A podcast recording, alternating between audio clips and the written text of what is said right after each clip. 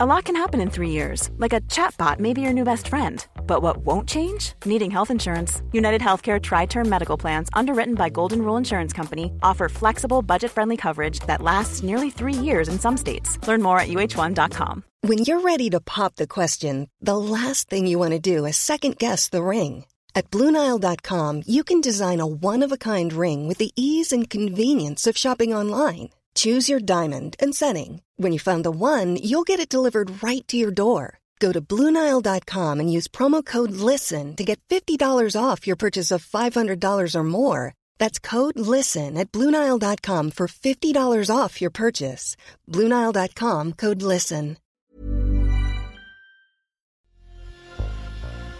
Hi, I'm John Weeks, and this is the Standards Tech and Science Daily. Coming up, Google asks the people what its Bard AI should do next. But first, Samsung has teased Galaxy AI is coming to its next smartphone, the S24 series. The reports, leaks, and statements Samsung has made itself essentially indicate that the AI features will mainly revolve around audio and image generation. So things like live language translation during phone calls, filling in the backgrounds and generating the backgrounds of your images, photos using AI. Our tech reporter Saqib Shah has been looking at the leaked details for the device, which is set to be announced at the company's Unpacked event on the 17th of January. It's thought the AI tools the S24 will use will exist within the phone itself, rather than in the cloud, like Google's AI photo editing tools are for the Pixel 8. Saqib says having the tech baked into the device could be a game changer. When you've got an AI that is built into the phone itself, then it can cater its responses based on your activity and data.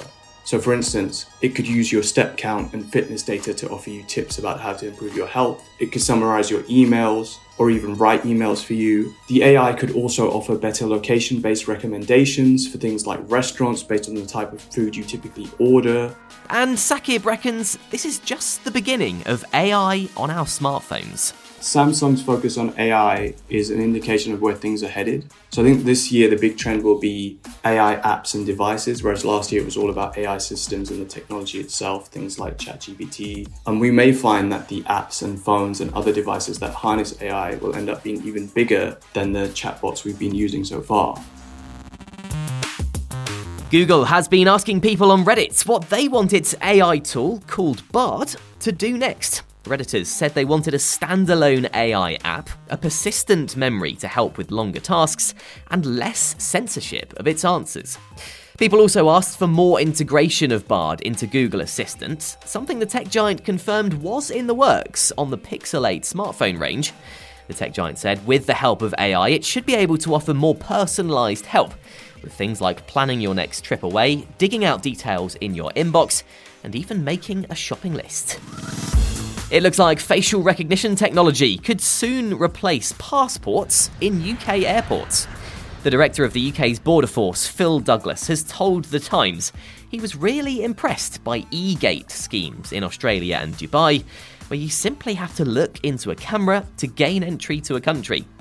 He also revealed that he wanted to create an intelligent border that used much more frictionless facial recognition than we currently do.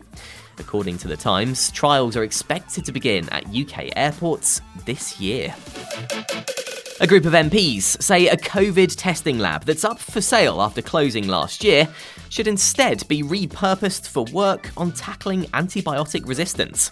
The Rosalind Franklin Laboratory in Leamington Spa opened in 2021 and was the first COVID 19 testing mega lab in the UK, processing around 8.5 million tests during the pandemic. It closed about a year ago, but a cross party group of MPs are now calling on the government to use the facility to research bacteria killing viruses called phages, which are normally harmless to humans. They work by penetrating the bacterial membrane and replicating inside the cell until it bursts open, killing the bacterium. The World Health Organization has described antimicrobial resistance as one of the top global public health and development threats, but it's hoped phages might be the answer. Now, remember how hot it was in the UK last summer? Well, the Met Office has revealed that 2023 was in fact the second hottest year ever on record for the United Kingdom. Provisional figures show 2023 had an average mean temperature of 9.97 degrees Celsius, and only 2022 was hotter, when temperatures exceeded 40 degrees Celsius for the first time in recorded history. Met Office scientists have calculated that 2023's average temperature would have been a 1 in 500 year event without humans changing the climate through producing greenhouse gases. Coming up, why teenage T Rex fossils are causing a stir, and after 34 years, someone has finally beaten Tetris. Stay up to date with the latest tech and science news. Hit follow during the break. It's that time of the year. Your vacation is coming up. You can already hear the beach waves, feel the warm breeze, relax, and think about work. You really, really want it all to work out while you're away. Monday.com gives you and the team that peace of mind. When all work is on one platform and everyone's in sync, things just flow wherever you are. Tap the banner to go to Monday.com.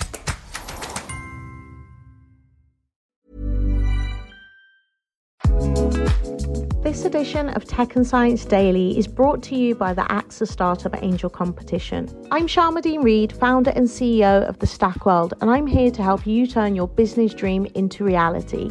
There are six chances to win the competition, including two top prizes of £25,000, mentoring from myself and leading UK founders, plus business insurance for a year thanks to AXA go to standard.co.uk forward slash AXA Startup Angel for details on how to enter and complete your entry by the 2nd of June 2024. Good luck.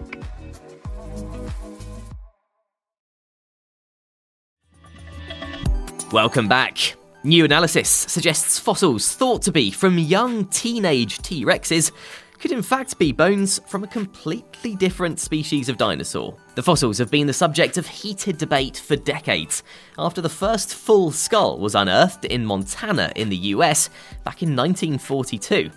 However, new analysis of the growth rings in the bones, which are similar to the rings on a tree stump, suggests the fossils are much more likely to be from Nanotyrannus. Dr. Nick Longrich from the Milner Centre for Evolution at the University of Bath said according to the findings, Nanotyrannus was more lightly built and long limbed than the bigger T Rex, had larger arms, and relied on speed, while the T Rex relied on size and strength. And finally, a 13 year old has become the first person ever to beat Tetris on the NES console 34 years after the game was released.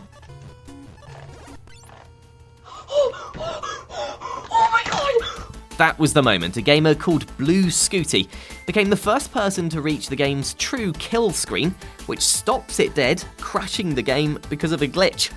In doing so, Blue Scuti set a world record for the highest level reached, 157, using a multiple finger tapping technique on the NES controller called hyper tapping that's been cultivated by Tetris gamers over decades.